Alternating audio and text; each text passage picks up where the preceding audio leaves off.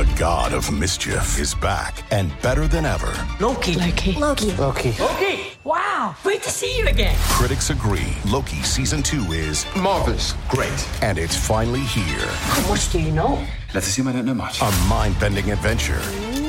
Spectacularly cinematic. I've been waiting for a moment like this. It surpasses all expectations. A little over the top, don't you think? I thought it was spot on. Loki season two. Now streaming only on Disney Plus.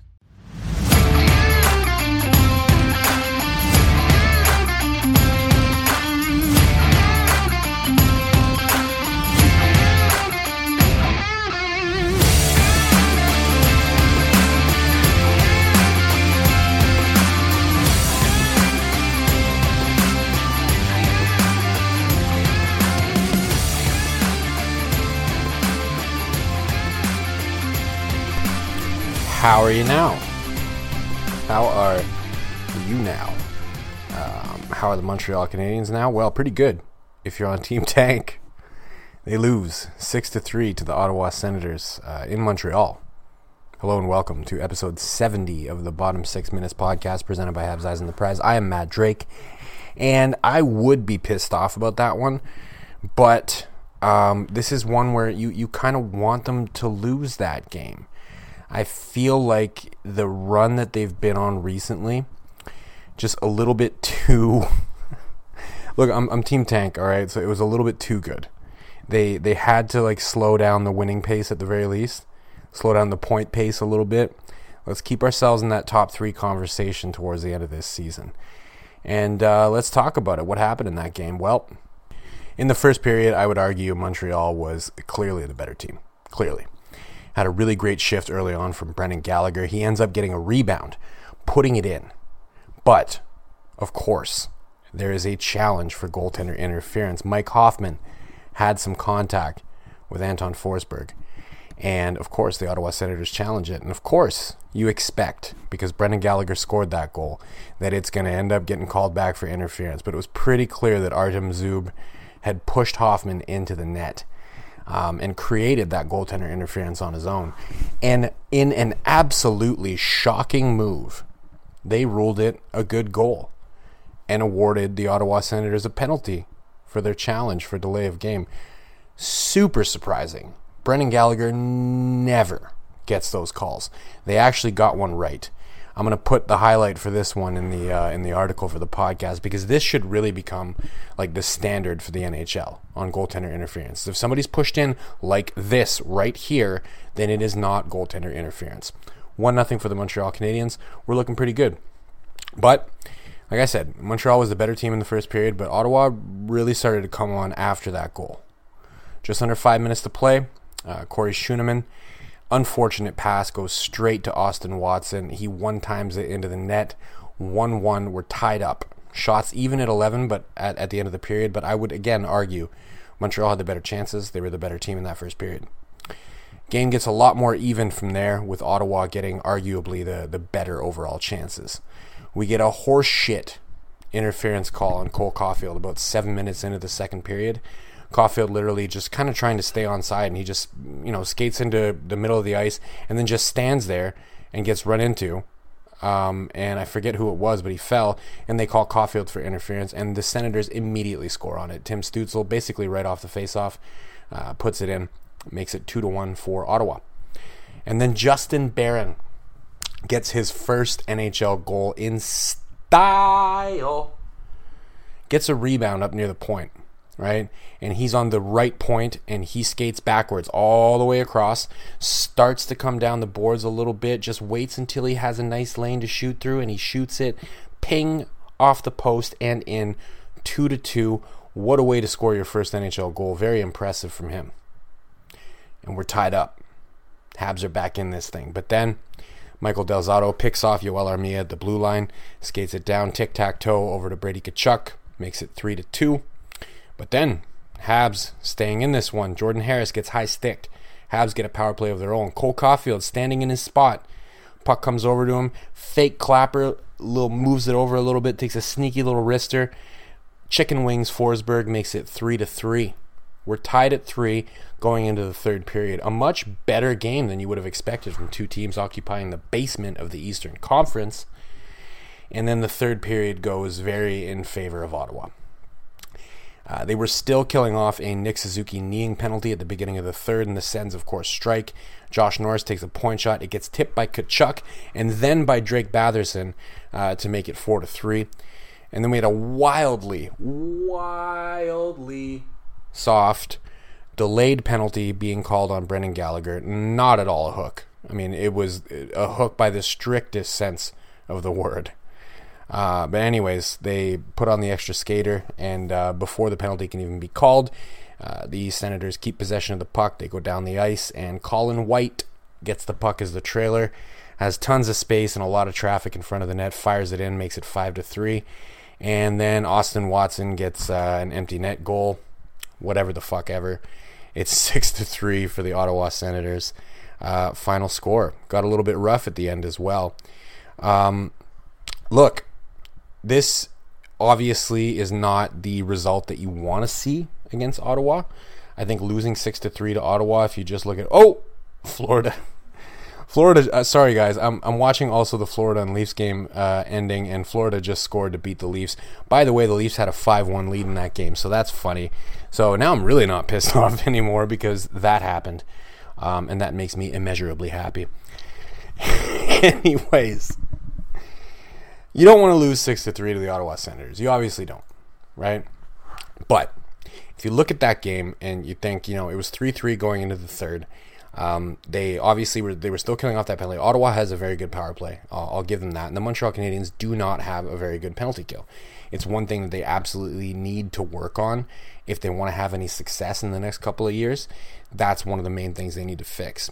Um, obviously, they also need to fix the roster a little bit and get a little bit more skill. But I, I, would argue that that has to be a main focus for them. So the fact that they gave one up there and went down, and then they gave up another one after a super, like, I, I, I kid you guys not, I'm going to put the highlight for that as well in the article.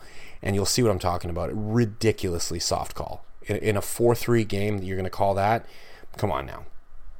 Come on now. But this is not about the refs. I'm not going to try to blame the refs for that. Uh, again, I kind of like the fact that they lost because this helps us right? Ottawa is a team that's kind of chasing us, if you will, for you know one of those primo spots when it comes to the draft lottery. And the Habs were on a bit of a pace there where they were running the risk of you know pushing themselves out of top three territory, and I don't think that's good. I think I think we want to be in that top three territory. I think we want to get the opportunity uh, to, to have a good shot at Shane Wright, and if it's not Shane Wright, I would love to get a really good shot at uh, Uri Slafkovsky. Slafkovsky. I, I really don't know how to pronounce his name. I'm going to have to ask Patrick Bexel about that one. He's my expert on European name pronunciations. But at the end of the day, what I'm trying to say is losing that game is not a bad thing for the Montreal Canadiens. So what I want to look at is the good things. And I think I'll start with my silver lining of the night, which is Justin Barron. What a goal. What a way to score your first NHL goal, to get the puck on one side of the point, to walk the line going backwards, and then come down and just the, the vision there to see when the lane opened up for him to shoot, and then the confidence to take that lane and shoot it and go off the bar and in. I mean, he's he's he's the complete package. I shouldn't say complete package. That sounds you know, that sounds like I'm I'm you know holding him up in comparison to Cale Makar. I'm I'm not trying to. It's it's just when I look at his skating, uh, his puck handling ability, and the fact that he's very responsible on defense as well so far in his tenure with the Montreal Canadiens, I think he has all of the tools you need. So maybe that's what I should say instead of complete package is that he has all of the tools. I think you can augment some of those tools. I think you can work on some of them and make them a little bit better. But when I watch him play, I'm like, there, there's definitely a player here. I see why he was a first round pick for the Colorado Avalanche. I see why they were comfortable making that trade. I see it. And, you know, I, I, I honestly wonder is he eventually going to be an effective replacement for Jeff Petry? And I think so. I think he has the tools, right? Is he going to get to that next level where he could legitimately be, you know, a Jeff Petry type guy eating up huge minutes on on your top pair, on your second pair? I don't know, but I think he has all the tools that you need to get there. So he's your silver lining of the night. Amazing goal. Um, one that he's definitely going to remember for the rest of his life, even if it was a shitty one. I mean, your first NHL goal, I think that's one you're going to remember forever. Uh, but especially the way he scored that one, there's no way he's going to forget it. Great goal.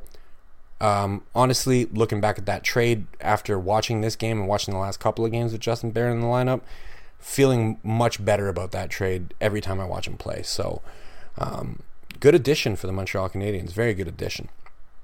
I also want to single out, you know, a player that I, I, I came close to giving him, you know, the silver lining of the night, even though he didn't get uh, on the scoreboard. Uh, Jordan Harris, man. Jordan Harris, his gap control is unbelievable. Gap control, fantastic. The way this kid skates also is, you know, it's it's just smooth. He jumped into the rush a few times. He got a pretty good shot on goal at one point in the first period. Um, really good game from him. Sneaky, quiet, good game. Drew a penalty. Uh, he got high sticked. I think I mentioned that earlier in the podcast. I mean, it, it, this is what his second game in the National Hockey League. He does not look like a player who's playing his second game in the National Hockey League. He looks very ready, very he looks very not out of place whatsoever. And I think he's only going to get better. A guy who skates like that in a Martin St. Louis coach team, he's going to find his minutes. Right? They've been increasingly giving more and more minutes uh, to Alexander Romanov. There's been a massive jump in his minutes since St. Louis took over, and I could see the same thing for Harris. They're gonna they're gonna ride him for the rest of this year. They're going to give him a lot of opportunities. And I think he's going to get better. I think he's going to get a chance to work with Adam Nicholas. He's going to maybe improve some other areas of his game as well, including in addition to the fact that he already has very good skating. And we're going to see, you know, a very strong player going into next year. He could potentially be eating top four minutes uh, as early as next year. He looks that good right now. So there's reason to be excited. Uh, you know, Justin Barron looking great. Jordan Harris looking great. The Montreal Canadiens blue line if these guys pan out the way that they look like they could, they're in good shape. And then last but not least, we got to look at the forwards real quick. Cole Caufield, man. What else is there to say? He was standing in his spot. They deed him up perfectly. The Senators knew the puck was going there, and they had a man standing right in his lane. What does he do? He fakes the clapper, just moves a tad to the right, just a smidge, and then fires it in anyways. I mean, good luck stopping this kid. He's figured it out. His confidence is back, and he'll shoot it from anywhere. And if he can't shoot it, uh, he's more than happy to fake one and then move a little bit and get himself that much better of a lane. Love this kid. Love his attitude. Love the fact that he's all smiles all day long. Um, did not love the fact that he almost got hurt at one point during the game, but uh, he bounced right back, came back out, and ended up scoring. So, you know, the future's bright. Last thing I want to mention uh, Justin Barron, my silver lining of the night, he did have a scary moment in the third period. He rolled his ankle a little bit, uh, trying to, you know, D up with an empty net. I don't know if we need to queue up an injury report on that because there there was no announcement and he did stay on the bench. I, th- I think he went back to the bench and stayed there for the rest of the game, so he didn't go to the room or anything. Uh, but it was a bit of a scary moment. Ankles are not supposed to bend like that, so I really hope he's okay. Um, if there's any doubt whatsoever, then I would hold him out of Thursday night's game just to make sure. Because I would personally like to see more of him uh, towards the end of the season. Um, I, I, really think the best thing for them to do on defense is to have guys like Romanov, Harris, and Justin Barron playing as many minutes as they possibly can. Let's find out what they can do, what they can't do, and what we need to work on. Right? Three players that, you know, so far, I know, small sample when it comes to two of them with Harris and Barron uh, but I really like what they're doing. I really like Romanov's progression as well. So for me, for my money, I want to see them, all three of those guys, playing as many minutes as they possibly can. So hopefully, uh, no ill effects from that for Justin Barron, and we get to see more of him uh, towards the end of this year. I'm going to cut it off there because we're running what? Uh, over 14 minutes. So, c'est soirée énorme pour les employés de soutien. We are on Spotify, Google Play, Apple, Megaphone. I'm on Twitter at DrakeMT. Drop me a follow. I'd appreciate it very much. Thank you, as always, for listening. And of course, à la prochaine.